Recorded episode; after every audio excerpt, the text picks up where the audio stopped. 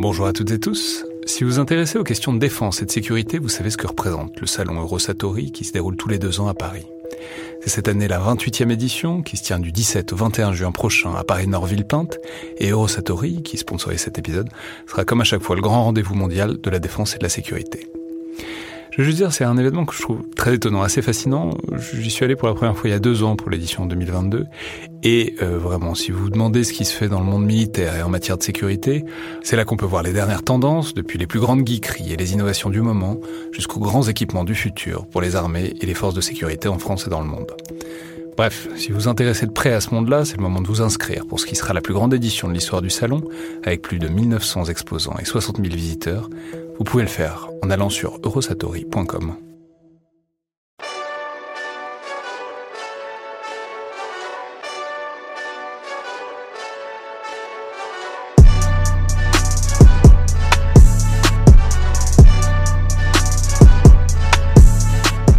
Bonjour à toutes et tous et bienvenue dans le Collimateur, le podcast de l'Institut de recherche stratégique de l'école militaire à l'IRSEM, consacré aux questions de défense et aux conflits armés. Aujourd'hui pour ce nouvel épisode des Têtes chercheuses, donc ce format qui est consacré aux articles, euh, aux parutions disons de recherche, euh, généralement universitaire, mais l'idée c'est vraiment de mettre euh, à disposition, de rendre accessible un article écrit, un article qui est parfois un peu long ou un peu aride, ce qui n'est pas le cas de l'article d'aujourd'hui, mais l'idée c'est vraiment d'en faire partager à la fois le processus de recherche et les conclusions, j'ai aujourd'hui le plaisir de recevoir euh, Ryan Nourdali, sergent de l'artillerie britannique. Alors les, habitués du Twitter militaire vous connaissent bien, euh, connaissent et apprécient vos trades sur euh, notamment l'état des forces armées tant britannique que française, parce que je peux préciser que vous êtes passé à un moment par euh, la Légion étrangère, donc vous, pour, et pour ce, le, thème qui nous intéresse aujourd'hui, c'est intéressant parce que vous avez pu comparer donc diverses forces armées. Je peux rappeler aussi que vous étiez déjà venu nous parler euh, de Jarhead euh, dans les formats dans le bunker, épisode qui avait été extrêmement apprécié d'ailleurs, mais on avait dû le faire à l'époque euh, à distance, puisque bon, ça doit être une des vagues euh, de Covid, euh, c'est un peu loin, je sais plus laquelle c'est, mais dans tous les cas, par ailleurs, étant sergent dans l'armée britannique, bah, vous êtes le plus souvent en Grande-Bretagne, et euh, je profite donc avec grand plaisir de votre passage à Paris pour enregistrer cet épisode, mais il y en a un certain nombre d'autres épisodes qu'on enregistre ce matin aussi, et que les auditeurs pourront découvrir dans les semaines et les mois qui viennent. Donc bonjour, bienvenue à l'école militaire et merci beaucoup d'être là. Bonjour Alexandre et euh, merci de m'accueillir ici à l'IRSEM pour, euh, pour cette émission. Alors c'est un article qui est publié sur le site Wavell Room qui est, alors je vais peut-être vous laisser le définir, mais j'ai l'impression, l'intuition pour en avoir lu un certain nombre d'articles, c'est une sorte de War on the Rocks, ou maintenant le Rubicon qui vient d'être créé en français, c'est-à-dire un endroit où on est censé pouvoir réfléchir un peu librement, faire des articles un peu approfondis sur ce qu'on pourrait appeler la culture militaire alors c'est tout à fait ça, euh, ça va au-delà de la culture puisqu'on discute également euh, de, de, doctrine et même de problèmes euh, tactiques et stratégiques, mais il s'agit effectivement tout simplement d'un forum. Et. Alors c'est un, pas un forum comme on le connaissait dans les années 90, voilà. c'est-à-dire c'est pas un message board, c'est des articles longs, approfondis avec des notes de bas de page, etc. Mais c'est quand même un endroit où tout le monde peut discuter, c'est ça? Voilà, il s'agit de promouvoir une pensée qui est qualifiée de disruptive, en tout cas par les, euh, par les fondateurs de cette, euh, cette plateforme, en tout cas, et euh, de produire tout simplement des contenus qui vont remettre en question les idées reçues.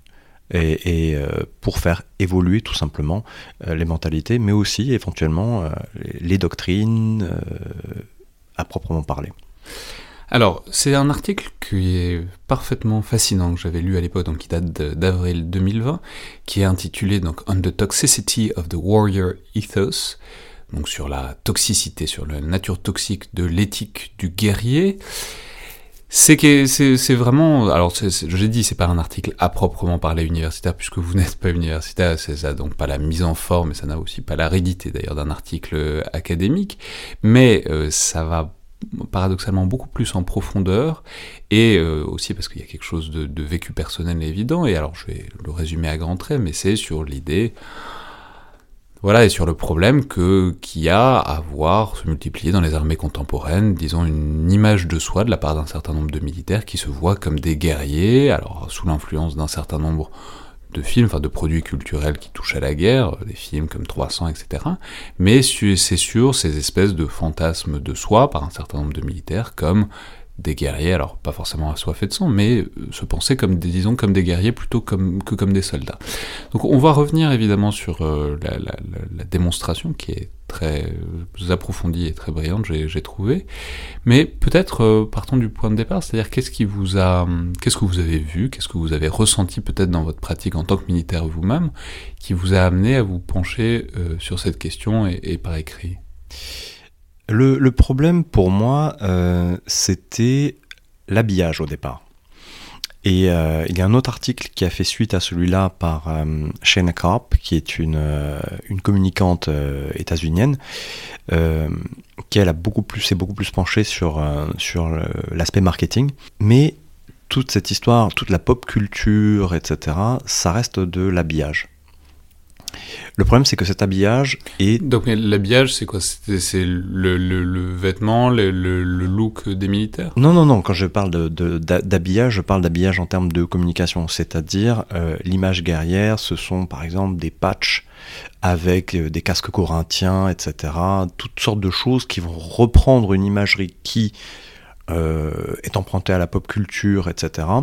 Mais euh, je me suis rendu compte que derrière... simplement c'est des patchs qu'on trouve où enfin c'est-à-dire on, en trouve partout hein. quelquefois ils sont ils sont ils sont faits euh, même en opération parce que vous avez une une compagnie ou un bataillon qui sont en opération ou un régiment d'ailleurs ou un groupement tactique et ils décident par exemple sur place de se faire par exemple un petit patch pour commémorer ce, ce, ce, leur mission, leur, euh, leur mission de, de, courte durée ou de longue durée. Et donc ça, les casques corinthiens, on va dire, c'est juste ces espèces de homes grecs qui rappellent 300, enfin qui ont été tout à fait popularisés autour du film de Zack Snyder de 300. Voilà. Il y a toutes sortes de choses euh, sur lesquelles je, je, vais revenir de toute façon. J'avais pris l'exemple, par exemple, des, euh, des SEALs, les, les, les, équipes de, de Navy SEALs américains. chacune, en fait, avait une identité euh, visuels. Les uns, c'était des, euh, euh, des guerriers natifs américains. L'un, c'était des, des, des, soldats médiévaux ou des templiers. D'autres encore des pirates, etc. etc.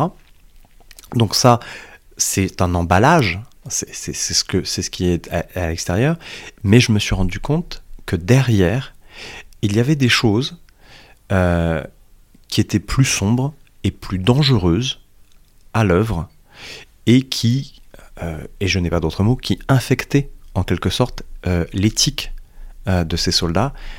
Et ce ne sont pas ces, ces patchs qui, qui, qui, qui causent cette espèce de, déliquescence ou en tout cas de délitement en tout cas de, de, l'éthique militaire, mais ce sont des révélateurs.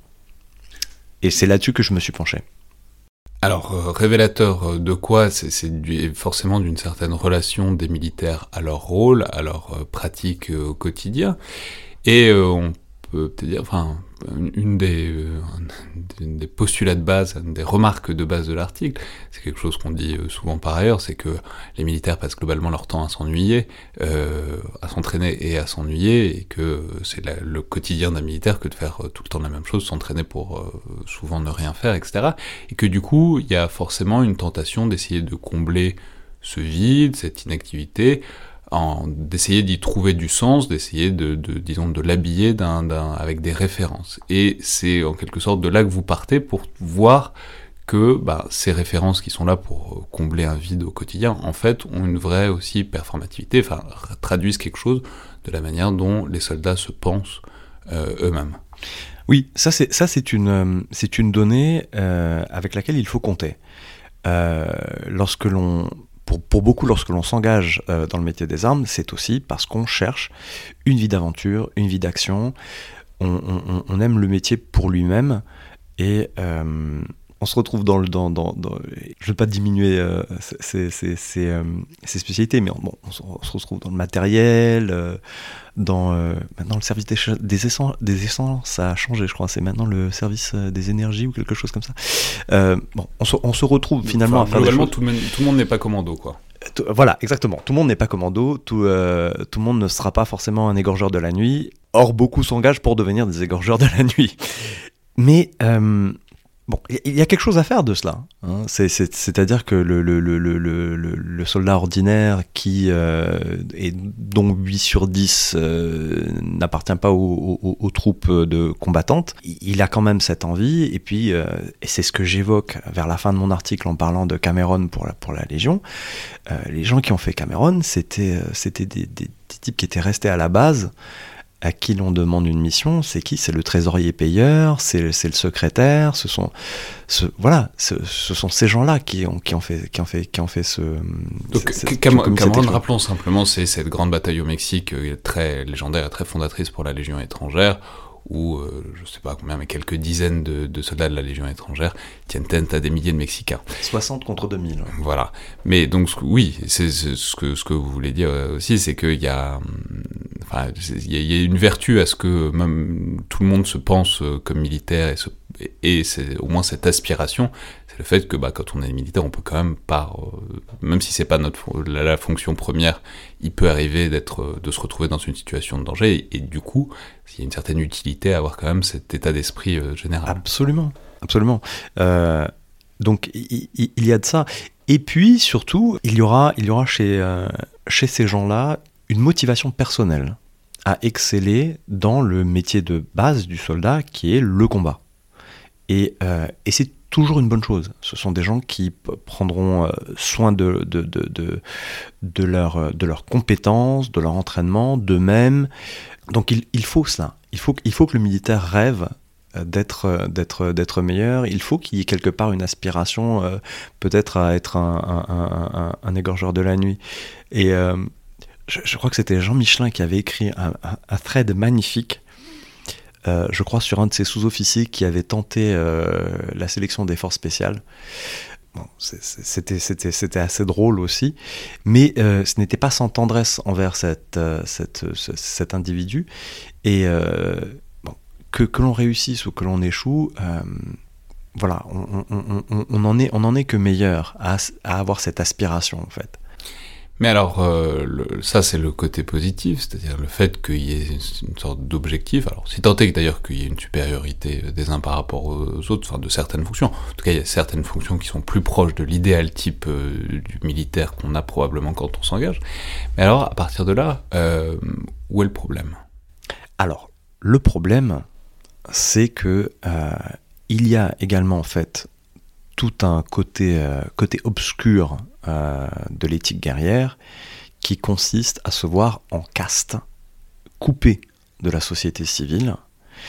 Et euh, quand on est coupé de la société civile, on n'a plus à rendre de compte non plus.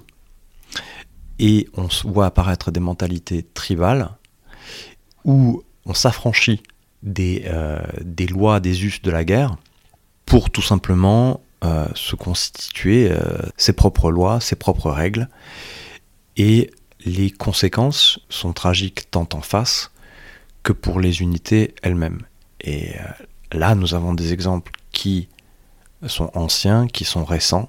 Alors notamment, le dernier en date, c'était les SAS australiens. Alors je crois que c'est toujours en cours, mais qui risque la, dissolution suite au, au rapport Bretherton, je crois que c'est, euh, qui est du, euh, du parlementaire australien qui s'est penché sur la question. Donc il y a un sérieux risque de dissolution des, des, SAS australiens euh, suite à des comportements répréhensibles en Afghanistan, mais qui étaient devenus systématiques. Donc c'est le problème. Et c'est la même, même chose chez les SEALs aussi. Et là, l'enquête n'est pas encore plus ancienne puisqu'elle date du milieu des années 2000. Ces choses ont déjà été identifiées et elles n'ont pas été arrangées avec le, fait que Trump ait, euh, gracié euh, certains des responsables. donc c'est le danger, c'est une espèce donc d'apparition de mentalité aristocratie, euh, aristocratique, de se penser comme exceptionnel au-dessus des autres et donc par conséquent potentiellement au-dessus des lois et donc disons de perdre la mentalité du service au profit d'une mentalité tout entière orientée vers le combat et ce que et disons la légitimité ou la supériorité que le combat, que l'expérience du combat donnerait à ceux qui y sont particulièrement performants, c'est ça? Ce serait, je, je, je, le tournais dans l'autre sens. C'est-à-dire que le premier, le premier danger, c'est effectivement euh, la première chose, c'est de s'affranchir en fait de tout ce qui est euh, reddition de comptes.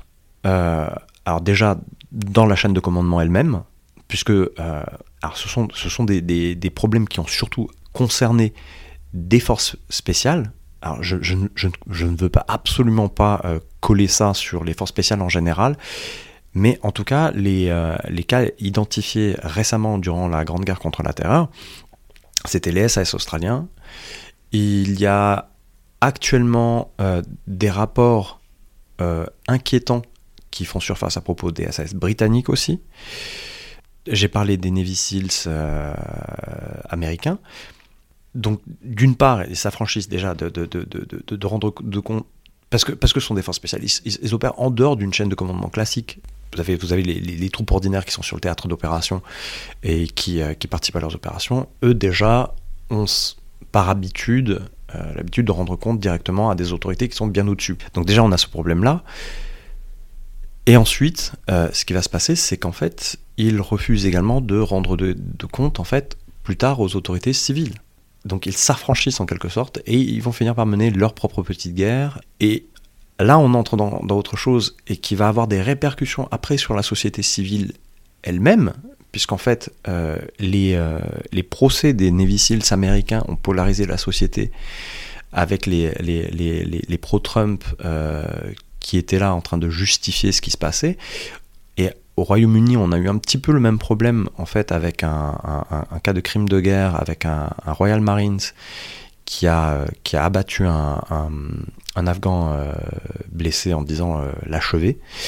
Et il y a eu un procès, pareil, polarisation de l'opinion publique, euh, selon des lignes de fracture qui sont bien délimitées aussi euh, politiquement parlant, avec toute une portion de la population qui effectivement le soutenait, et toute une portion qui disait non mais ce, ce, n'est pas possible. Là, ça c'est l'étape intermédiaire pour passer ensuite à ce que vous avez décrit en premier, c'est-à-dire se voir comme une caste. Et là, ça devient dangereux pour la société civile dans son ensemble. Mais alors, euh, là où c'est aussi très intéressant, c'est que vous vous appuyez sur un exemple historique qui est d'ailleurs plus ou moins familier en France, mais qui est l'exemple, euh, j'allais dire de la guerre d'Algérie, mais ça commence bien avant la guerre d'Algérie, mais c'est euh, cette idée que au moment de la guerre d'Algérie et au moment de l'OS, ce qu'on voit, ce qu'on verrait se cristalliser en quelque sorte, c'est ben, les résultats d'une éthique du guerrier chez un certain nombre de soldats qui viendrait de bien plus loin, qui viendrait d'abord de la résistance, puis ensuite de la guerre d'Indochine. Bon, c'est, disons, la galaxie Bijar, les gens qui faisaient de la contre-insurrection, d'abord qui étaient dans la résistance et puis ensuite qui ont fait de la contre-insurrection coloniale. Et votre idée, c'est que, en quelque sorte, ces gens-là avaient acquis cette espèce de mentalité de guerrier au point de s'affranchir progressivement euh, disons, de la légitimité de la chaîne de commandement militaire, et que au bout du processus, qu'on verrait, le, le résultat qu'on verrait, en l'occurrence, euh, disons dans les années 60, c'était l'OAS. Alors je dirais, alors, toute proportion gardée. Et là, pour le coup, je vais mettre un bémol à, mon propre, argument, ou plutôt mieux le circonscrire. Ça, c'est le volet de culture militaire. Il y a effectivement également un volet politique à, ce qui va déboucher ensuite sur euh, le putsch euh, des, généraux. Euh, mais au départ, il y a surtout une fusion en fait de deux mentalités et en quelque sorte qui vont produire une, ce, que, ce, que, nous les anglo-saxons appelons une perfect storm, un alignement des planètes en quelque sorte. C'est vraiment l'armée de libération. L'armée de libération, c'est la fusion entre des éléments qui sont des éléments des forces françaises libres et des éléments de l'armée d'Afrique. Et c'est cette fusion en fait qui va produire un type euh, de soldats euh, des guerres coloniales, d'abord de l'Indochine puis de puis d'Algérie, euh, très particulier, vraiment propre à l'armée française. C'est d'une part, on a des gens qui soit effectivement ont été résistants, soit ont été formés par les Britanniques en tant que commandos, des anciens SAS, en tout cas parachutistes, donc ils ont cette, ce, sens de l'autonomie, euh, une certaine forme euh, d'agressivité, et toutes ces choses-là sont finalement très utiles. D'autre part, il y a le côté tribal aussi de l'armée d'Afrique, où le chef se voit comme un chef de tribu. Et euh, l'une de mes références, je disais, par exemple, ben, la sonnerie des, chefs de corps dans la Légion, ça, s'appelle Okaïd. Ça, veut tout dire. C'est que le, colonel, le chef du régiment, euh, le chef de corps, se substitue au chef tribal. Euh, et lorsque ces deux armées en quelque sorte fusionnent, ces mentalités fusionnent aussi. Et elles fusionnent en particulier au sein d'une unité qui, pour le coup, euh, sur le terrain, tactiquement parlant, fusionne également ces deux éléments, euh, ce sont les parachutistes coloniaux. Et euh, ça commence effectivement en Indochine, où typiquement Bija, par exemple, se taille quasiment un royaume dans, sa zone d'opération. Il est autonome. et cette autonomie, elle n'est pas mauvaise en soi, tactiquement parlant mais euh, elle, porte en elle les germes de ce qui va arriver plus tard euh, en Algérie. Et tout le problème aussi du guerrier, c'est qu'il a un intérêt en quelque sorte personnel dans le combat. En quelque sorte, c'est ça devient personnel. Et ça devient tellement personnel qu'il estime que euh, déjà les civils ne peuvent pas le comprendre, et surtout ce qu'il paye sur le terrain, c'est-à-dire le, sang répandu euh, de, de, sa troupe, l'affecte. Et euh, l'affecte à tel point euh, que, effectivement, il, comme, comme, comme, comme je l'ai dit, à un moment, il va se retourner et dire il est hors de question que le sacrifice de mes hommes n'ait servi à rien. Mais alors l'étape suivante, c'est on voit donc cette espèce de problème, cette espèce de cul-de-sac qui est que bah, y a on, cherche à développer ça pour un certain nombre d'unités, et en fait il faudrait presque au contraire une contre-mentalité euh, qui justement permettrait de tempérer euh, ce rôle, cette autonomie que certaines unités ont. Or, ce que vous décrivez, ce qu'on voit, c'est au contraire cette mentalité qui se déploie à, euh, aux armées au sens large, même à ceux euh, dont ça n'est pas le rôle. Et alors ce que vous dites aussi, ce, que vous, à quoi vous appelez euh, dans, dans, une certaine mesure dans cet article, c'est justement à développer, à répandre ces contre-modèles, et notamment vous indiquez que bah il y a des, on pourrait aussi, enfin c'est là où c'est intéressant aussi, c'est que quand c'est culturel, c'est aussi, on peut, c'est pas comme si on n'avait pas de prise dessus, on peut aussi essayer de pousser certains narratifs certaines figures, certains mythes plutôt que d'autres.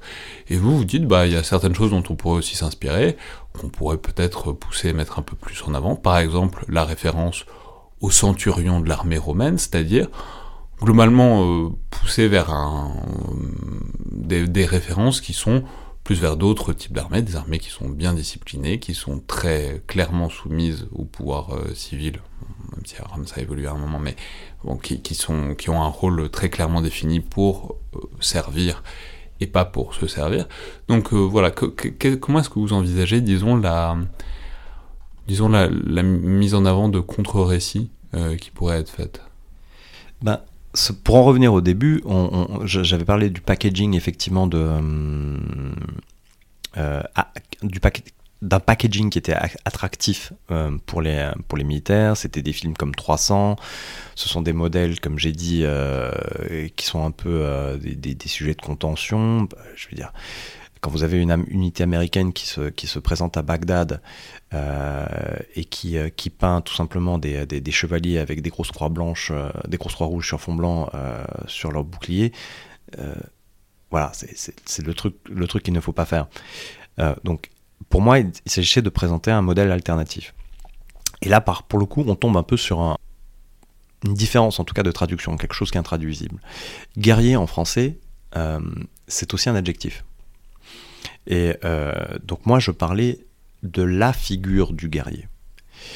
Euh, et pour le coup, par contre, en français, quand on dit euh, avoir une mentalité guerrière, etc., c'est autre chose. Et c'est pour ça que ce que je proposais comme modèle alternatif, c'était une éthique martiale. Ce qui peut correspondre simplement à une éthique guerrière, si l'on veut. Moi, ce, que, ce, ce, ce, dont je pense qu'il faut se détacher, c'est de prendre le guerrier autonome qui fait sa propre loi et qui finit à un moment ou un autre par prendre le pouvoir parce qu'il est le seul dépositaire de la violence euh, légitime ou illégitime, à un moment il s'en moquera puisque c'est lui qui, fait la loi. Euh, je disais qu'il fallait se détacher de cela. Parce que, effectivement, le, guerrier actuel, c'est qui? Ben, C'est le taliban, c'est Boko Haram, c'est le, c'est, le type qui est dans le, dans le, massif des Ifogas en ce moment. Euh, et ce que je proposais, effectivement, c'était, euh, euh, le légionnaire romain. Donc, il y a eu des articles qui ont répondu à mon article, et qui ont euh, qui avaient des arguments euh, intéressants qui disaient non mais il faut pas réduire le guerrier à ce que la pop culture en fait. Il y a des guerriers qui ont une, une, éthique etc et ils avaient cité les travaux de Shannon French qui est philosophe américaine et euh, qui s'occupe d'éthique d'éthique militaire. Bon, je suis pas tout à fait j'aime beaucoup en fait Shannon French mais je suis pas tout à fait d'accord en fait avec ces distinctions. Lorsqu'elle dit par exemple que les samouraïs avaient une éthique guerrière sous la forme de bushido bon on sait depuis peu que ce n'est pas le cas. Le Bushido est une invention de l'ère euh, de l'ère Edo et euh, c'est une construction euh, post-guerre civile. De même, à un moment, elle, parle des, des, guerriers zoulous. Je suis pas du tout d'accord. Les zoulous ne sont pas des guerriers, ce sont des soldats. Ils appartiennent à une armée disciplinée, recrutée, nourrie par un État centralisé. Donc, pour moi, ce ne sont pas des guerriers. Et je proposais donc le centurion romain de la République. Et pourquoi le centurion romain de la République? Pour deux raisons. Euh, le guerrier n'a pas l'apanage du crime de guerre. Euh, on remonte à, on voit l'armée soviétique à Berlin ou l'armée euh, de l'Allemagne nazie pendant la Seconde Guerre mondiale. Ce sont des armées qui, commettent des atrocités énormes, jamais vues d'ailleurs. Donc le guerrier n'a pas la, la, Et qui pourtant ne sont pas des ramassis de guerriers, ce sont des armées extrêmement cadrées, extrêmement régimentées. Absolument. Mais c'est là, c'est ça qui est, qui, est, important pour moi, c'est que il faut faire correspondre le modèle militaire à notre modèle politique. En démocratie, on ne peut pas se permettre d'avoir des guerriers. Et c'est toute la question. C'est un soldat, puisque je préfère le soldat au guerrier, un soldat, effectivement, sous une dictature eh ben, il commettra des choses atroces parce que le régime auquel il appartient est euh, tout simplement euh, mauvais. Mais un soldat qui appartient à une démocratie obéira à la loi. Le problème, c'est qu'un guerrier en démocratie, lui, ne fera pas ce que son, son régime, qui est juste, qui obéit en fait aux conventions internationales, il ne fera pas ce que son régime exige de lui. Et c'est tout le problème, c'est pour moi de dire qu'en fait, le guerrier n'est pas un modèle viable quand on vit dans une démocratie, dans un état de droit, dans une démocratie. Et euh, le soldat romain de la République, alors, il faisait des choses effectivement euh, atroces parce que bon, c'était dans l'air du temps. Euh, donc avec, avec le recul, on peut, on, peut, on peut le dire. Ceci dit, ce qu'il faisait devait correspondre à la loi romaine. Et lorsque ce n'était pas le cas, eh bien, le consul ou le général était rappelé à Rome pour euh, subir un procès, etc. Euh, et d'ailleurs, le type qui met fin à la République romaine, eh ben, on l'avait rappelé à Rome pour lui, euh, pour lui sonner les cloches, et il franchit effectivement le Rubicon en disant Ben non, ça y est, maintenant c'est fini, je, je prends le pouvoir. Oui, dans une certaine mesure, c'est de la c'est de la fin de cette suggestion euh, du militaire au politique euh, via la fin de la République romaine, euh, dans une certaine mesure. Ouais. Et enfin, on peut peut-être dire qu'il y a un autre problème corollaire, c'est que ces figures du guerrier, bon, elles sont relativement situées en général, C'est euh, ce dont vous parliez tout à l'heure, c'est les chevaliers médiévaux, c'est... Euh, enfin bon, il y, y, a... Bon, il y, a une... Disons, ces références du passé, en général, ont un truc euh, assez fort qui peut, dans les armées d'aujourd'hui, qui sont... où il y a des gens qui viennent de tous horizons, et ça, disons, ça peut être des références qui peuvent être un peu clivantes, et en tout cas pas forcément favoriser l'inclusion euh, franche et totale de, de, de recrues d'horizons tout à fait différents, quoi. Ah, absolument. Euh, alors, clivante, clivante, pas forcément. C'est-à-dire que bon, euh, les armées ont, une histoire. Euh, elles sont rattachées effectivement à une, une, histoire nationale, puisque les armées, par définition, sont nationales, et à toute une tradition qui, est parfaitement compréhensible. Alors, ce qu'il faudrait noter, c'est que si on parle effectivement de soldats plutôt que de guerriers, cette tradition, elle remonte à la création des armées nationales. Donc euh, déjà, on, a des références qui ne se rentrent pas dans le cadre en fait des guerriers. On parle, on, est vraiment dans déjà des armées qui sont des armées de métier ou des armées établies. Euh, mais le problème, c'est que typiquement, effectivement, il y a un, sous-texte euh, dans le choix effectivement des, références guerrières. Lorsque l'on prend, par exemple, à moins d'être une armée scandinave, mais lorsqu'on fait le choix de s'identifier, par exemple, à des, vikings, il y a quelque part, ou en tout cas, si ce n'est pas le cas, le problème c'est que ça génère en tout cas le soupçon d'exclure en tout cas des gens qui ne sont pas d'Europe du Nord. Euh, lorsque l'on prend euh, des, euh, croisés, là par contre c'est effectivement assez fort, on, on, exclut, non seulement on, exclut, mais on fait comprendre carrément en fait typiquement par exemple aux, musulmans et il y en a maintenant de plus en plus dans les armées européennes qui sont des, citoyens européens on, leur fait comprendre tout simplement qu'ils sont, qu'ils sont l'ennemi. Et euh, ça pose problème. De toute façon, la plupart de ces références guerrières, pour le coup, peut-être sauf les vikings justement, euh, excluent aussi de facto les femmes. Euh, maintenant, on a des femmes dans les, dans, dans, dans les armées. on devrait peut-être penser à mettre en avant des modèles qui les incluent. Très bien. Eh ben, je, renvoie donc vers cet article, donc on The Toxicity of the Warrior Ethos, qui est euh, librement consultable sur le site Wave Room, euh, qui date euh, d'avril 2020, qui est encore parfaitement actuel un an et demi plus tard, puis qui ouvre aussi vers d'autres problèmes tout aussi contemporains sur, par exemple, les, problèmes politiques au sein des armées, et disons la manière dont une chose peut se communiquer à l'autre, notamment quand on voit, disons, certaines dérives au sein de certaines unités. Merci beaucoup, Ryan Nourdali. De rien, Alexandre.